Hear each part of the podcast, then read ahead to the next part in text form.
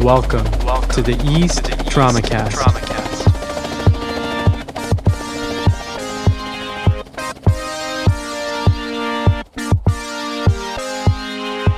This program is brought to you by the Online Education Committee of the Eastern Association for the Surgery of Trauma. Advancing science, fostering relationships, and building careers. Check out the awesome educational content at east.org, including our sister podcast, CareerCast. You can find East Minutes on our YouTube channel and follow all the latest news on Twitter at East underscore trauma. Now, on to the TraumaCast.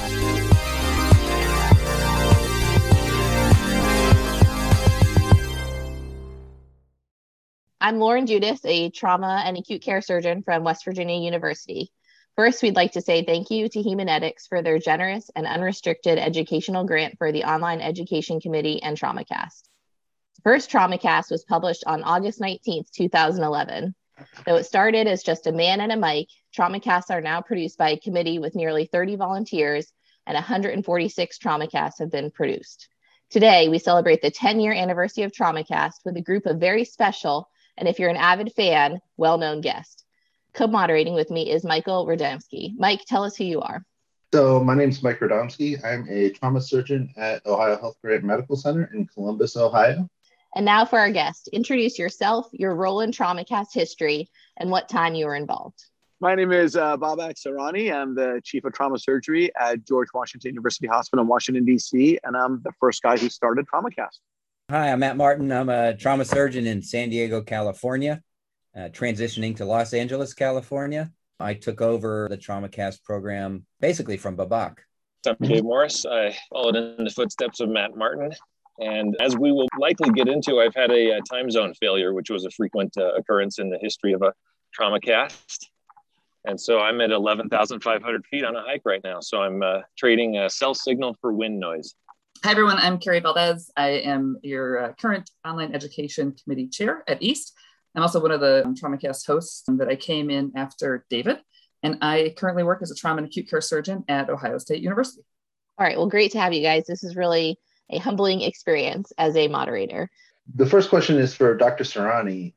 Can you tell us a little bit about how TraumaCast came about, where you got the idea from, and did you ever think that it was going to morph into something as big as it is today? Well, I'll start with the last first. And the short answer is no. I kind of always hoped it would.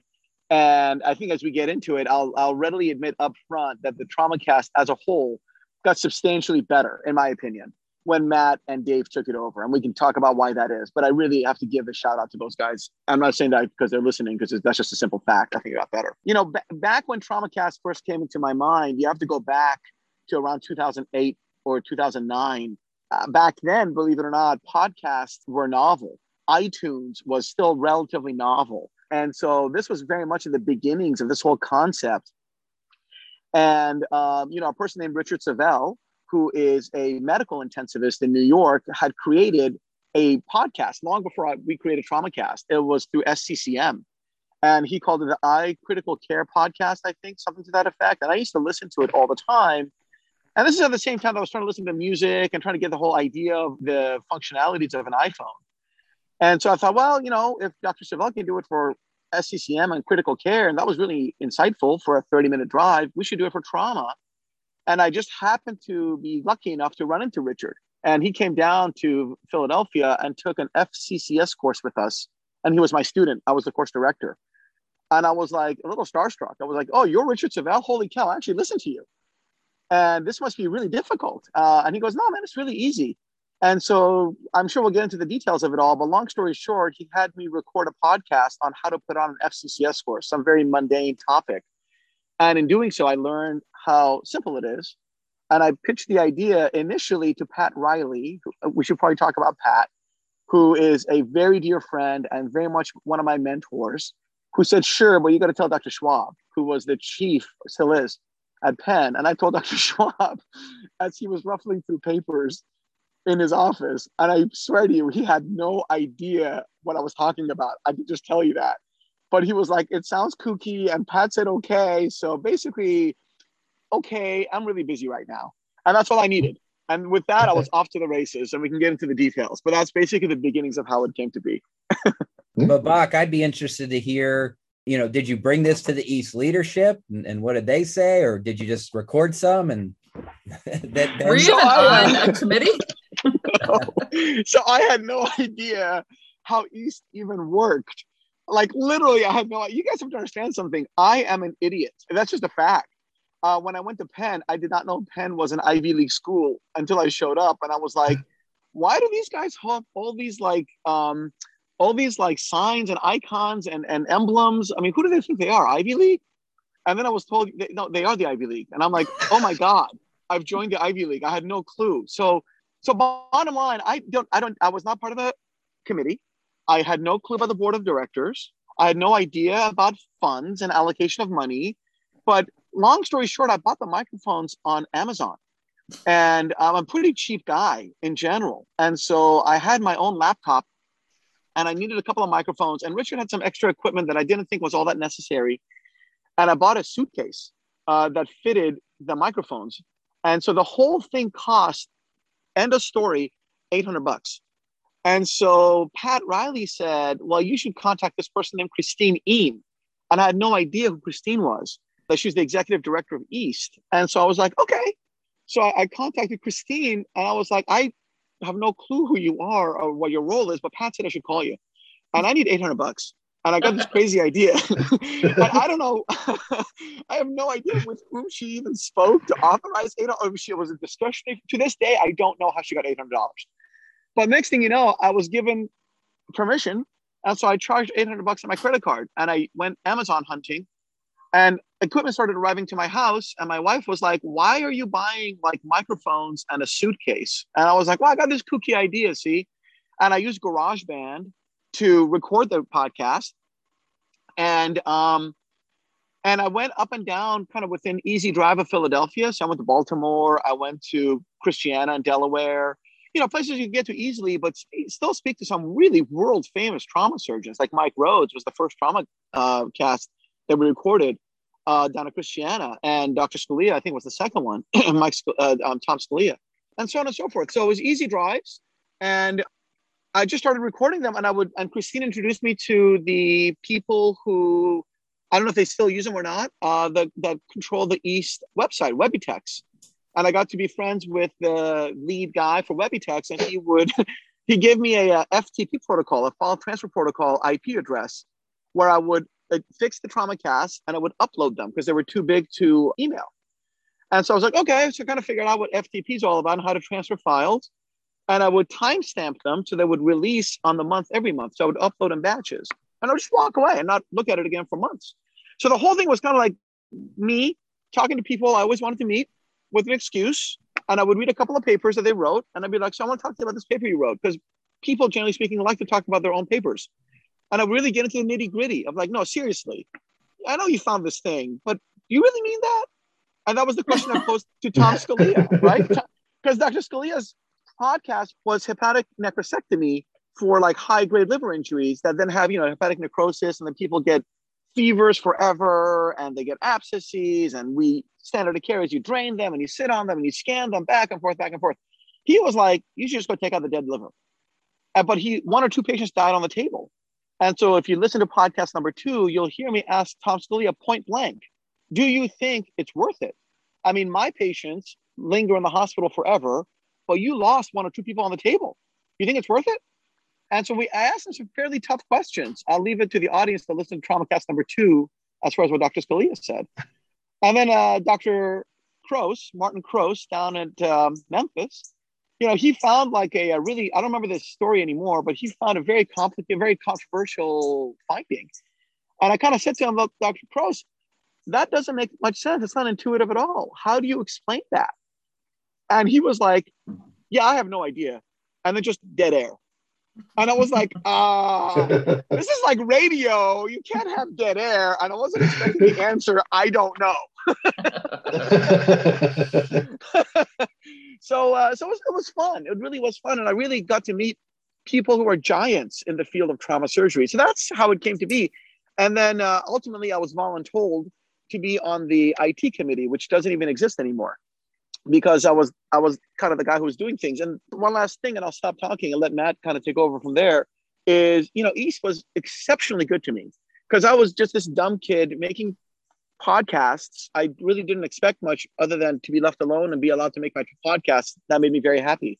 But you know, one day I got a phone call that said, "Hey, at the next East meeting, at the annual meeting, uh, during the business meeting, you need to sit in the front row." And I was like, "Why? What did I do wrong?" And you know, I to this, I I literally had no idea why I was told to sit in the front row. But they they called me up to the stage and gave me an award, which I thought was very endearing. You know, like I would I didn't expect that. And so I still have that plaque of the East Volunteerism Award. And I, I will say, of all the things East has done for me, between the networking, the advancement of my career, getting to know people, publishing my findings, presenting my findings, that is the single most important thing to me because it was completely unanticipated. Um, and it's certainly not something that I even thought would happen, that people would recognize me in the background, my own colleagues and Christine meant a lot to me. I'll say I think there's two good lessons there for takeaways. The one is there's a whole lot of junior people with great ideas, and, and oftentimes what's stopping them is not the idea. It's the feeling of, well, who the hell am I to do this? Or, you know, nobody knows me. Nobody's going to like this idea. Um, and so I think that's a great example of, you know, someone taking their idea and, and just going for it. And the worst thing anybody can ever say is no right? So I would just say anybody, I don't care where you are in your career, you know, you can certainly start something meaningful in one of these organizations. And then I think the second point is of the organizations, you know, probably East is the most ideal one for something like this because of the focus on the, you know, the young career person and and really really supporting new ideas. And I love all three organizations and I'm a member of all three and each has its strengths and I'd say this is one of East's of you know really allowing junior people to to take some ideas and run with it and and sometimes they work and turn out spectacular like this one and sometimes they don't but if they don't it's a learning experience and then you move on yeah i'm going to second echo that i think every person i've ever asked if they wanted to do a trauma cast or be a moderator the very very first hesitancy is i don't I don't know how I've never done that. I, I, just joined. I've only been a member for two years. Like they feel too junior, and that's exactly exactly how I felt. I'm going to jump forward like eight years. David had emailed me and said, Hey, your name came up to be a TraumaCast moderator. Are you interested?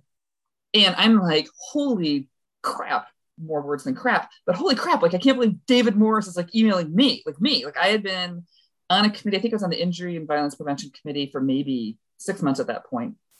And um, so he said he was going to call me the next day, and we were we were driving. We dropped my daughter off at gymnastics, and then the phone rang, um, from somewhere out west. And I made my husband pull over. I was like, you have to be absolutely quiet. And Dave Morris is calling. Dave Morris is calling. So he, so I let the phone ring appropriately and I pick it up and I'm like, hello. Right. My, I try to get my most professional, like trauma cast voice out, like the Babak Sarani original. and uh, and I didn't know David at all. I'd never spoken to him, and he was, you know, gracious and kind. And he just asked me, "Do you are you interested in being a trauma cast moderator?" And I said, "Sure." And he said, "Oh, have you ever done any editing?" I said, "No." This do you have you ever done a, any recording? No. And David was a, a DJ in college, uh, so he at least had a little tiny skosh of experience with this. And he said, "Well, do you have GarageBand?" And I said, "What's GarageBand?" And my husband had been dead quiet until this point. Leans over and he's like, "We are not getting a Mac." so I said, I'll, I'll, figure it out. I'll figure it out. I don't know how to use GarageBand, but I'll figure something out. But it was great. And then I, I started, right? So I, I knew nothing about any of this. And I think that's been the experience I think David might have the most experience being a DJ in college of anyone who's ever done a podcast for us. And you just kind of sorted out there are people and their senior senior moderators uh, you know matt and dave kevin babak everyone who was above me that kind of helped me sort out how to even do it. And, and the support's there and that's certainly a strength of east. I would have to, to second that for sure. Aside from the um the benefits that each, each individual moderator has received you know, when I came to George Washington, it was a de-verified, de-designated trauma center. I mean, I came. The, the story of GW is the story of the Phoenix. It was a trauma center in the 1980s before there were trauma verification committees, and then it completely lost everything it had, only to hopefully, I mean, nowadays regain it. Thank God. But being able to say, my name is Babak Sarani, I'm the moderator of the East Trauma Cast at George Washington, had extreme value to George Washington which is you know trying to resurrect itself as a legitimate trauma center. So there's there's benefits to be had at the individual level, and to Matt's point about the up and coming trauma surgeon trying to make a name for him or herself and get to know, you know, get to put his or her reputation out there. But I'll be honest with you, uh, as I've kind of spoken to others younger than myself, you can leverage this. Uh, you should leverage this as a value to your institution. That that institution is not affiliated with a premier organization like East with a listenership as broad as TraumaCast. That's not a joke. And any institution that does not value that really should question itself. I, I had a question for you, and this might, I don't know, this might take us into the next segment here. But Bob, I know when I listened to your early versions, you were very formal. And I wondered, was that yeah. advice that you got? Because it was very, I, I always kind of felt embarrassed about how kind of fly by the seat of my pants I did the the trauma cast, and I because I know yours were very polished and very formal. And Just wondering if, how that came about. Is that advice that you got, or I, I mean, because I know you, I know you're not a very polished person in general. Just, just, but, uh, just, curious about that because because that was one of the things that when when Matt called me and, and we started doing it, it was kind of like we wanted to kind of move it into more of a conversational kind of direction. So I, I just want to hear kind of the origins of that, if, if you don't mind. And before That's you answer, hilarious. before you answer, Babak, for the audience, for those listeners who might not have gone back 146 TraumaCast to listen to the original, would you please introduce us to the TraumaCast? Hello, my name is Babak Sarani, and I'm I don't remember the rest. It's just a professional surgery or I'm something, but it was the so so I, the answer to Dave's question is, you know, it's hilarious. I am not a polished person. I, I take pride in that. I'm a man of the people, as uh, some of the guys over at Penn used to say. but to be honest with you, I'm a little bit on the formal side. I'm a guy from who grew up in California, who self-exiled on the East Coast, and has no desire whatsoever to return to California ever again. You got you Californians like Matt are just way too uh, way too not formal enough for me. How you doing, dude? I don't want to tell you how I'm doing. So two things, and I think, but I think Dave, this is why I got better with Matt, Matt, and you. I really mean it. So I started just, I figured, look, conservative is a good way to go. So I would lower my voice, and everyone tells me I speak too fast. That's probably the most common negative criticism I get of any course I teach. So I try to lower my uh, speed uh, and lower my voice. And the little jingle that I took was like a, um, that was a canned jingle on iTunes. I just looked around. Remember, this is 2009. Um, so, and I think that the fact you guys took it to a more conversational tone and the the opening jingle that had like helicopters and the two of you speaking in turn, like keying off each other, I think that was a gigantic step forward. I really, really mean that. And I think the TraumaCast has started to become just a little bit stale with me as the sole moderator, with my somewhat monotone voice. And you notice that the TraumaCast started maybe like, I don't know, I don't know how many I did, one through I don't know, 10 or something like that, were like 45 minutes to an hour. And they got shorter and shorter. And the reason they got shorter and shorter is I was getting kind of tired. And there's only so many you can do by yourself before it starts becoming stale. And that's one reason I gave it up. I quickly realized that the excitement factor is starting to wane a little bit. Each trauma cast would take me about five, six hours per trauma cast because I had to read the papers beforehand reach out, set up the talk, so set up, you know, make an appointment, then make the recording, then edit the recording, then upload it. So if I did, let's say 10, almost one a month, that was about 60 hours worth of work. And I think you guys partnering up helped quite a bit. And I think you guys just changing it helped quite a bit. And to be honest with you, to this day, once in a blue moon, I still listen to the opening jingle because I think the helicopters and the back and forth between this is Matt Martin and this is Dave Morris. I love that. Well, that was all Matt. That Matt's Matt's the genius that made that up. That was watching YouTube videos of how to use GarageBand. I knew I should have bought a Mac. but um, that's the other major theme, right? Is watching YouTube because I feel like we all just kind of MacGyvered our way through this because, like, I didn't know that much about video editing or audio editing, and and and Matt was always like, "Hey, everything's on YouTube these days," and so I still use that when I need to do an operation that I don't know how to do. and and let me correct Babak. It didn't get stale, you know, under him. What had happened is it got turned over, and then uh, one or one or two people took it over, and they just kind of let it wither because, like he's mentioned, this it does take a significant investment, and you know you can slack off a little, and suddenly six months has gone by, and you don't have an episode put out. And and I think that's what happened is it it went from Babak, who was very dedicated, uh, you know, to uh, one or two people who didn't just didn't have the time for it. So at that point, it was either try and resurrect it or just you know let it go. And and listening to Babak's initial trauma cast, we we were like these these are gold. We, we have to continue this. I mean, people loved it. So so that was a no brainer. And then the other thing I would say is whenever we would bring on new moderators, I would always get some emails of, of hey, I, I want to do an episode on this.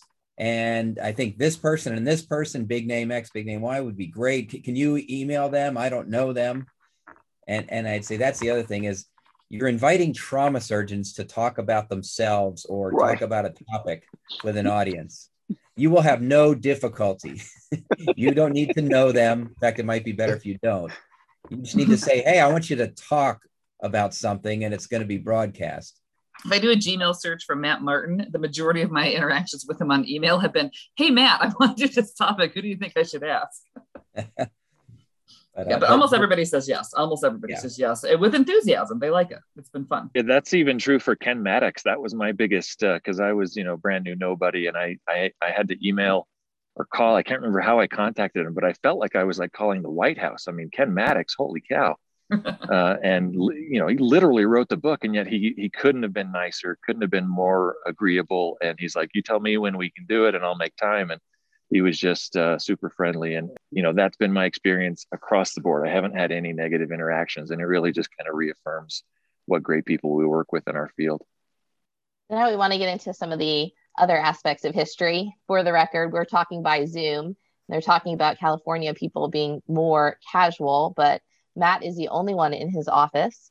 Babak is sitting in his pool Dave is hiking in the mountains. Um, but can you tell us where the strangest you ever recorded was? Uh, we did the um, East Assembly, kind of the compilations, if you've listened to them, where we interview a lot of people. And in the previous year, David had an experience where he was recording his interview outside of a men's restroom and you could hear it on the trauma cast the toilets flushing and everybody coming in and out of the restroom so i made it my goal to find a nice quiet reserved place and in fact most hotels have cement stairwells that have a nice echo to it almost like a sound studio they're fireproof so they're soundproof and no one's ever in them and so I would just steal anybody who had spoken at a conference and bring them into the stairwell to do the interviews. And I'm thinking the sound recording is great.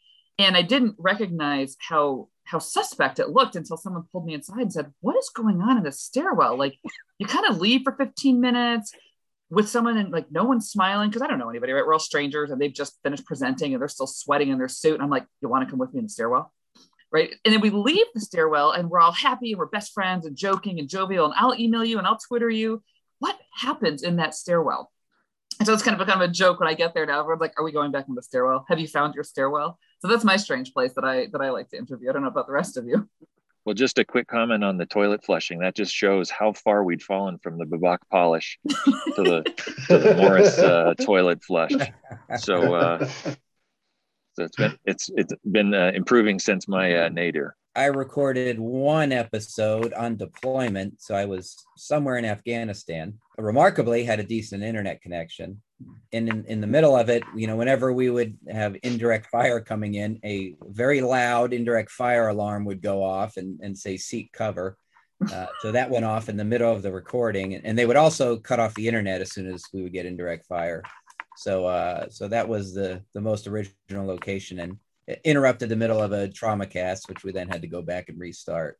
It's speaking of deployment. I think that I think it was the one we did um, on being in the military. We had with you, with yourself, and a couple other people, and I think we were stretched over 17 different time zones in three different. Oh God, my husband being so embarrassed. I don't know the word. Areas of engagement, areas of battle, something. And but we were stretched. And we managed to get everybody uh, on for an hour. That that one was fun, but that was a a huge stretch of time. I think it might have been Dave who did the trauma cast with somebody and they didn't mute themselves. And you could hear a resident come into the room or, or a staff member or colleague, somebody comes in and whoever you were interviewing goes, Listen, I don't give a what's going on. I'm in the middle of something here. and we had no way to edit it because he spoke right over top of somebody else's like four or five minute really good clinical explanation of what was going on. Eh, Dr. Morris, is this your first trauma cast from 11,000 feet? Is this the? Uh, yeah, this might be the highest elevation that I've done one. Actually, uh, it's not as glamorous as being in a, in a war zone, but it's uh, yeah, it's pretty good view from up here. You have a good signal. Yeah, that's that's one of the thing I was I was hoping. There's actually a little shelter at the top of this mountain. I was hoping to get in there so I wouldn't have wind noise.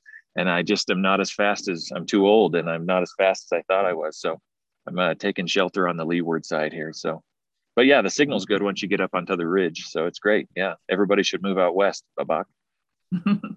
we'll have to uh, indoctrinate Mike a bit. This is his first trauma cast with us, or second one, excuse me.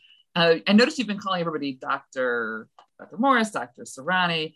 Um, when did you guys, uh, Matt, Dave, and Babak, when did you decide to go that casual to, to get away from the more formal doctor this, doctor that? Almost like a bad um, 70s movie and switched to just informal first names. And on that note, who was the most difficult you can remember calling them by their first names? I'll start. I, Mine was Jose Diaz. I can't call Jose Diaz Jose. He was my fellowship director. It was, it was, it was painful. It was embarrassing. I was sweating at pits, and I just finally just said, I have to call you Dr. Diaz. I can't do this anymore. uh, fact check me on this, but I'm pretty sure I skirted the whole issue because I would introduce them by their full name, like Dr. Tom Scalea, and then I would just never refer to him by name again. I would be like, just so in your article, no, I'd be like, so in your article about this, or what do you think about that? I would go for the second person pronoun and avoid the whole. And then at the end, I'd be like, so we've been talking to Dr. Tom Scalea, and I'm pretty sure I avoided the whole topic to not have to deal with it. The only person who there's no chance on the planet I would ever call by their first name is Dr. Britt, who I interviewed, mm-hmm. and Dr. Britt will, for the rest of his life and my life, be Dr. Britt. yeah, I'd say Gene Moore. Gene Moore was the the tough one of calling him anything other than Dr. Moore. You know, and he uh he looks like that uh Sam Shepard Western character who's gonna, you know, kill you at any minute. I think the first name thing is again another one of Matt's innovations. And I think and correct me if I'm wrong, Matt, but I think uh, you kind of when when you first gathered us together, you kind of said, "Look, this is an East thing. East is all about, you know, mentorship and fostering relationships, and East is a first name kind of organization." And so let's uh, let's try to stick to that and i think for the most part it, you know it, it, took some getting used to i think uh, dr mm-hmm. mattox i think was the I, I, think everybody calls him dr mattox would anybody call him ken i i, I just i can't imagine that but i think i no, I call him was, Kenny or Kenji. other than that, I, I was name. yeah, it was pretty good with the first names, but it was it was hard, especially because you know you're a brand new, you feel like you're just you're just barely out of training, and to go along with you know, who am I to approach these people? But then again, who am I to call them by their first name? And so it just it kind of like it forces you to confront your imposter syndrome kind of front and center. So uh, it was a good thing. It was a it was a good thing developmentally for me, I would think. If you guys have a favorite episode, can you tell us what that one would be and why? And maybe this will garner some interest in some of our more legacy episodes while you think about that, I want to tell the audience we are going through all the older trauma casts and and sorting them by ones that should be re-listened to that, and ones that should be kind of archived and we'll start noting them in the next few months on which ones are archived. But the home office has been great about republishing some uh, uh, very popular episodes just so we can see them because we we publish them about once a month and then in the intervening weeks uh, there's an extra one so you can look for that. It may not come across your feed but you'll see it on twitter and then you can click on the link. Uh, i have to admit to you lauren i don't really have a favorite episode. Yeah. I mean the topics that i did were as diverse as you know Mike Rhodes on clinical practice guidelines. That was episode one. Tom Scalea on the hepatectomy, which I thought was really fascinating. Down to Joe Sakran, uh, who he and I were drinking wine, actively recording in my basement on how to get into a fellowship, how to get into a trauma fellowship, because he had just finished his fellowship. And I was like, who better to ask than someone who literally just did it? And I kind of said, if you come to my house, I promise you, my wife Tina will make you dinner, but quid pro quo, I want a trauma cast. So uh, I don't have a favorite. I think each of them has memories.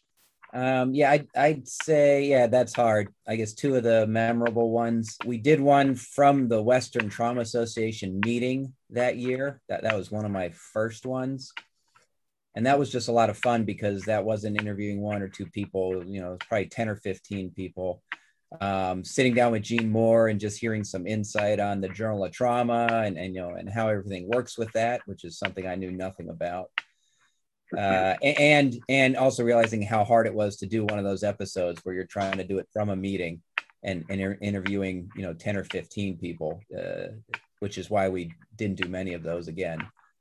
Uh, and, and, then I think the other, my other favorite one was uh, we did a, a, one on COVID early in the pandemic from New York City um, with Shel Teperman and, and his team.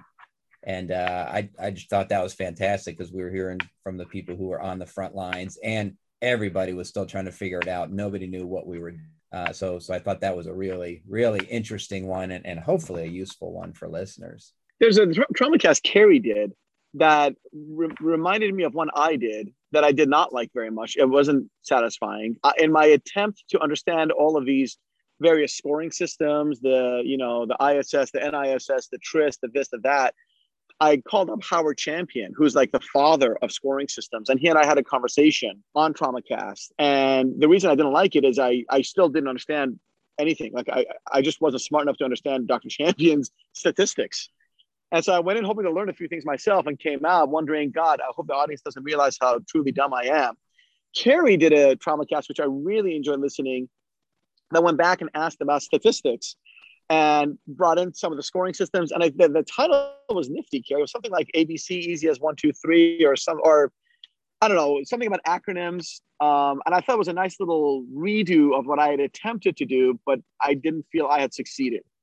I think the um the one you're uh, you're merging two of them. It was, it was funny when when Lauren asked the question, "What were your favorites?" and and then someone said, "What's the most memorable?"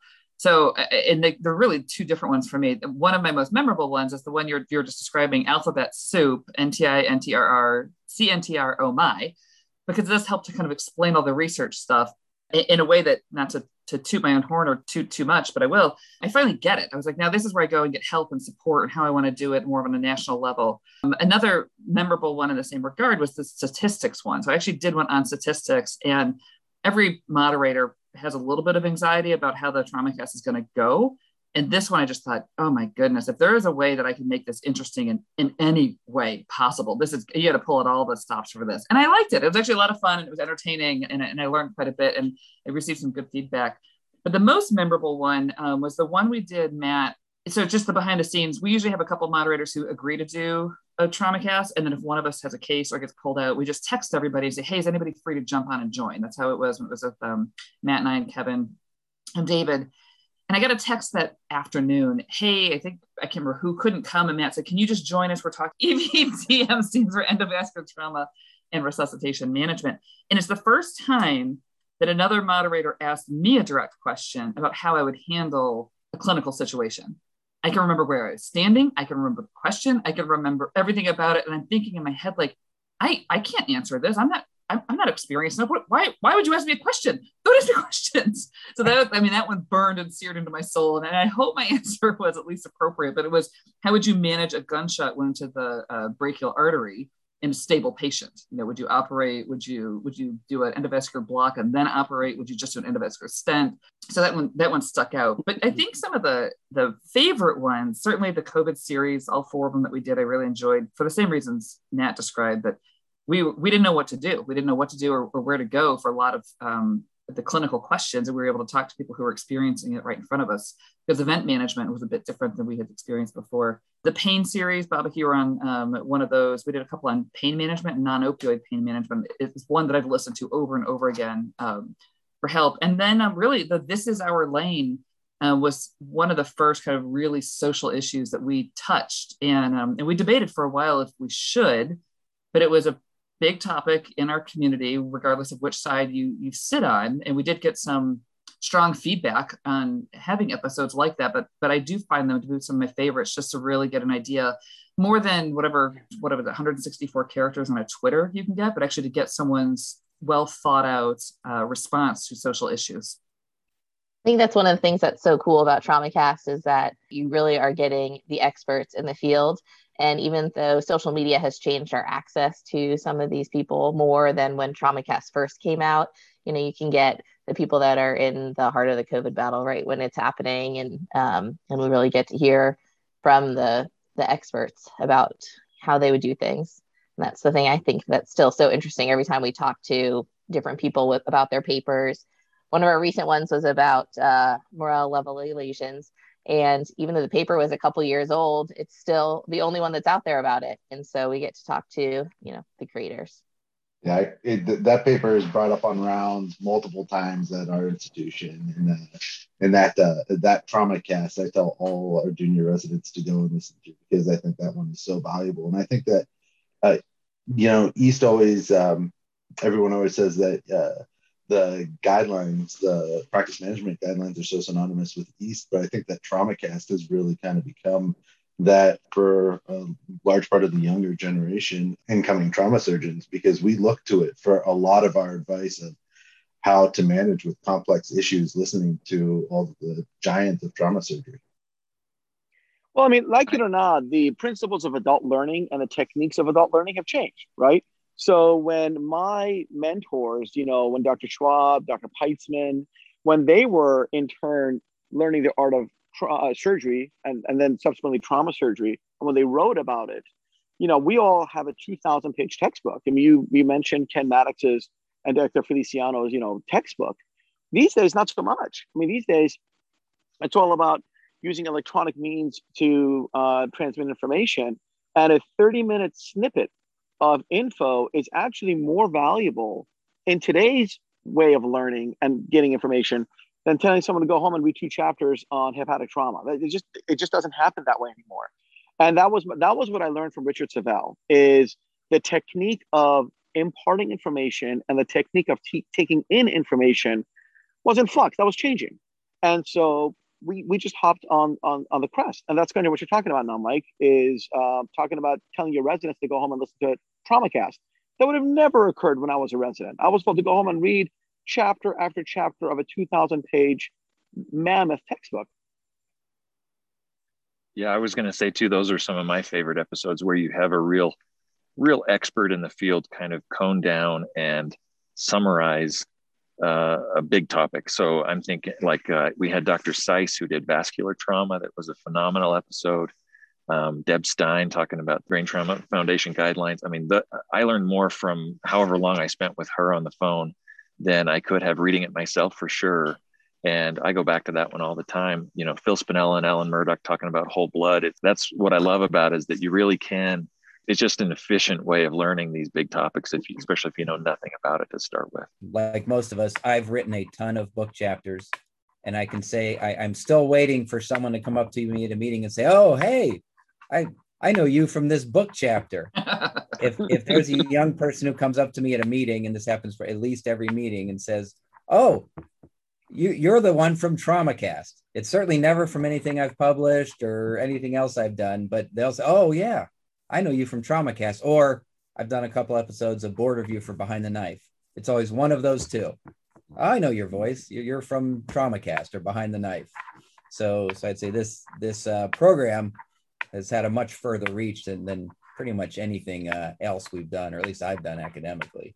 It's kind of funny the gravitas that it like kind of falsely gives you. I mean, like the fact that you were intimidated to talk to me on the phone, Carrie, I think still like just makes me chuckle to no end because you know, I mean, who the heck am I, right? And uh, and and so um, it, it, it definitely um, it definitely gave was a boost to my career that I certainly wasn't making academically, uh, unlike you, Matt. So I think it was fun. The first time I was recognized, maybe not at outside of an East particular meeting, I was interviewing, you know, out of training um, a couple years after I graduated, and I was in an elevator and I was talking to the person giving me a tour of the hospital, and from behind me in the elevator, somebody goes, "I run to you," and I'm like, "Creepy, what is that?" I was like, "Excuse me." She's like, "You, your vo- I run, I go running. I listen to your voice when I go running." And she looks me up and down and goes, You're not what I thought you'd look like, but I know you. Which was great. It was a lot of fun. On that note, though, as much as you get some some recognition, um, it, the the funny thing that happened in my uh, previous position, brand new partner, um, and another guy was hired at the same time and we're getting to know each other. We're in the call room, and he says, "Oh yeah, yeah, TraumaCast, TraumaCast, yeah. No, I love it. I love that. It's one of my favorite podcasts." I said, "Oh, thanks." He goes, "Yeah, when I, you know, I get bad insomnia sometimes, and if I can't sleep, man, I just put that on, and it works like a charm every time." I'm like, thank, thank you, thank you very much. I'll keep that in mind. Your soothing voice. I said no. Maybe she was talking about Babak's uh, podcast. right, right. We'll go back to Babak. Yeah. Yeah, no, uh, he uh, he and I joke around about that now. It's been years, and he's still like, "I promise, I stayed awake for the whole episode this time." With kind of the transition we know that TraumaCast has gone through, is there anything you guys have hopes for for the future of TraumaCast or the online education committee? Because we have a couple other newer endeavors that we've gone through. Well, we were talking before uh, we went live on the recording about Trauma Bay. Matt and I were chatting about that, which was an, a, an endeavor that failed. I must admit, I I championed it, but uh, this one wasn't a success story. And this was it was meant to be more of a chat channel where people would post ideas or thoughts, and others would write back. And that that that failed for a number of reasons. East was kind enough to fund it to a large degree, uh, but ultimately had to pull the plug on it. So you know, some ideas are good and stick. Some ideas are good and don't stick. So I'm not sure where the where the committee will go next, but I'm curious to follow along. I'm probably a little too old these days to come up with novel ideas. Yeah, I, I was actually just thinking about that. Of what what would be kind of the next evolution, and and one I think you know pod, podcasts are still uh, very popular and a great way of conveying things. So so I, I certainly wouldn't think we need to move away from them or change things. But but some of the things the committee has done uh, under Dave and under Carrie, like the East Minutes, uh, have been great.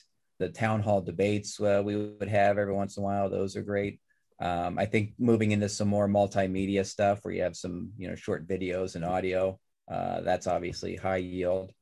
Um, but yeah, I'll be interested to see what direction it goes in next, or who knows what the the next, you know, preferred method of communicating knowledge is is going to be. Holograms. We're doing holograms next year. I, just I think QR the, code it into your brain.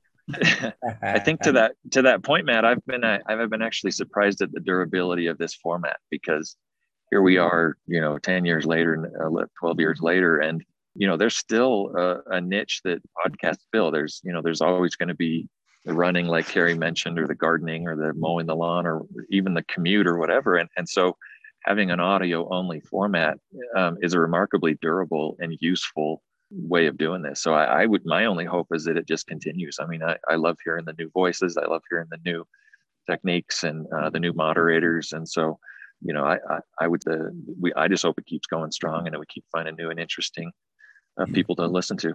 I'll say something I've told some people that I uh, give advice to. It might maybe Carrie back in the day or Mike uh, Radomski might have heard me say this, and it's going to come across as a little bit of a who is this guy? But honestly, I've, I've given this advice a lot, and I stand by it an airplane is the best place to be academically productive, whether that means you're learning. So you can download all the podcasts and listen to them on the airplane. You got six hours, four hours of nobody can mess with you time, or write a paper. Take your laptop and write a paper. But if you get on an airplane and you watch a movie, you have completely wasted your time. And that is one of the best advice I can, I, well, I don't know best, one of the most common piece of advice I give people. So I used to download a bunch of podcasts and just listen to them. You know, if I wasn't in the mood to write a paper, listen, you listen to four podcasts, that's two hours of education. You still have three hours left in the airplane right now, plenty of time. so I, I, think there's something to be said for using podcasts, uh, whether you're driving or doing something where, you know, you, you can't be distracted to watch video and you still you can learn. I like a lot of that. I mean, I think, you know, we talk about TraumaCast being 10 years old, podcast being novel, but we as a, as a species, we are a storytelling species, right? Since the dawn of time, since man made fire, since women made quilts, we sit around and talk to each other. It's what we do. And this is our tribe, right? We have a tribe of a few thousand people internationally. And it's our way to kind of sit around the fire and tell stories and share common knowledge, right? The, the advent of the TV made it a very visually uh, exciting sharing of knowledge but we've kind of gone back to you know tv was nice but it is also nice to kind of sit with our community and we can do that um, electronically not to get too nostalgic but it, it just warms my heart. Like i was nervous before today because i get to once again see matt martin and dave morris and you know and i hope that you know lauren and, and mike do great and, and i hope that i don't talk too fast or sound too stupid right? And all that has gone away because i'm sitting with my colleagues from multiple places in the states and sometimes it's international and we just we share our stories. And i think that is what gives the podcast format its longevity and its staying power. With that being said i also am really looking forward to the online education committee continuing to do the TraumaCast and have all these new voices. The fact that lauren has been able to coordinate her her work group to do a monthly podcast production consistently with high quality on time is phenomenal, right? And now that comes down to to her volunteer work, to people like Michael, the rest of the the group that has joined in with the TraumaCast group, and the online education committee as a whole is just brimming with ideas. So I'm looking forward to moving forward. Going back to your original question, Lauren, you know, what do we see for the future of the online education committee? One is, is the TraumaCast isn't going anywhere. The East Minutes continue to be amazing. We're starting to do um, some more webinars again, bringing that back especially with the online learning being so key recently. Um, and then we're going to coordinate with particularly the CareerCast, right? Because a lot of our stuff can cross coordinate and cross pollinate with CareerCast. That committee has revigorated that podcast as well. And then coordinating with all the committees so that at East as a whole, we can start publishing education a little bit less siloed and a little bit more coordinated across all the different committees. Because um, I think Mikey had said, you know, we're known for the practice, management guidelines. We're known for literature review. We're known for trauma TraumaCast, but ultimately that all kind of funnels into the same pot of East is known for education, for free available education for trauma and acute care surgeons, for nursing, for staff, for EMS, for fire providers. I mean, all sorts of people listen to to what we create as a whole. Um, so coordinating all of that across the board is, is really where we're looking forward. But there's no doubt we're keeping the TraumaCast. We like it. I think it's well liked. And even if it's just me and the, the five of you and my mom listening, it's an enjoyable thing to do. Well, yeah, and, and like you mentioned, don't forget CareerCast. That that's another that is a program that directly came out of TraumaCast, of seeing the success of TraumaCast. So that's another legacy for the program. And I think one thing TraumaCast has been really good at is talking about issues ahead of their time or, or they're out in front of a lot of up and coming things. So, you know, TraumaCast was talking about TEG and ROTEM before anybody was really using it a lot, talking about lapar- laparoscopy and robotics in MIS and acute care surgery. So that's the other thing I think TraumaCast excels at and should keep doing is finding those those things that everyone will be talking about six months later. Well, so to the to your point, Matt, the the one maybe um, piece of advice I have for the young up and coming moderators is you guys are early in your career. And I guarantee you, whatever question you have in your mind about something clinical, whether it is a TEG, what on earth is a TEG back in the day, or how to deal with hepatic necrosis, or what is a TRISS score and how is that different from a PATI score or whatever, I guarantee you, if you have that question in your mind, so too do all of your colleagues and probably people who are ahead of you and not necessarily in the same generation as you. So to get to the pinnacle of, of surgery, which I think to be a trauma surgeon, personally, biased opinion, but it's what I believe. To get to that top 0.0001% means you are unbelievably smart and you're unbelievably motivated. So for you to have a question, I guarantee you others have the same question. So if you simply ask it, by definition, it's not a dumb question. It is very generalizable and to Matt's point, that's the cutting edge because that's the question. So, uh, so I would encourage moderators to do that. You know, you don't have to pick the topic; the topic will pick itself. All you have to ask is, "What do I want to know about?" and go after it. It's definitely something Carrie had taught me when I first started moderating, and we'd usually edit it out. But she'll say, "Okay, let's back it up. Let's dumb it down. Tell me the basics." Imagine I'm a second year resident, right? That's because that's sometimes how we feel in our heads even when we're having conversations with our colleagues. It's like what what what acronym did he just use? Do i know that acronym? I think i know that acronym right? So this that's one of the beauties of being a moderator is you can kind of hide behind the oh this is this is just for the recording. But but if you want to give me a few more details about that that'd be great. Well thank you all. Unless you have anything else you want to share with the group i think this has been a great conversation and I hope the next 10 years of TraumaCast is just as productive as this first 10 years. And thank you, Babak, for getting it all started.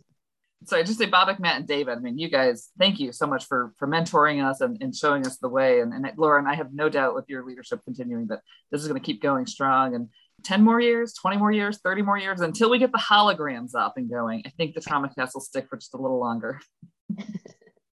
Well, and, you guys took me down uh, memory lane, so thank you for that. Uh, enough time has gone by that no one really knows who I am anymore, which is perfectly fine with me. And I would just like to thank everybody who came after me who did not let the torch extinguish.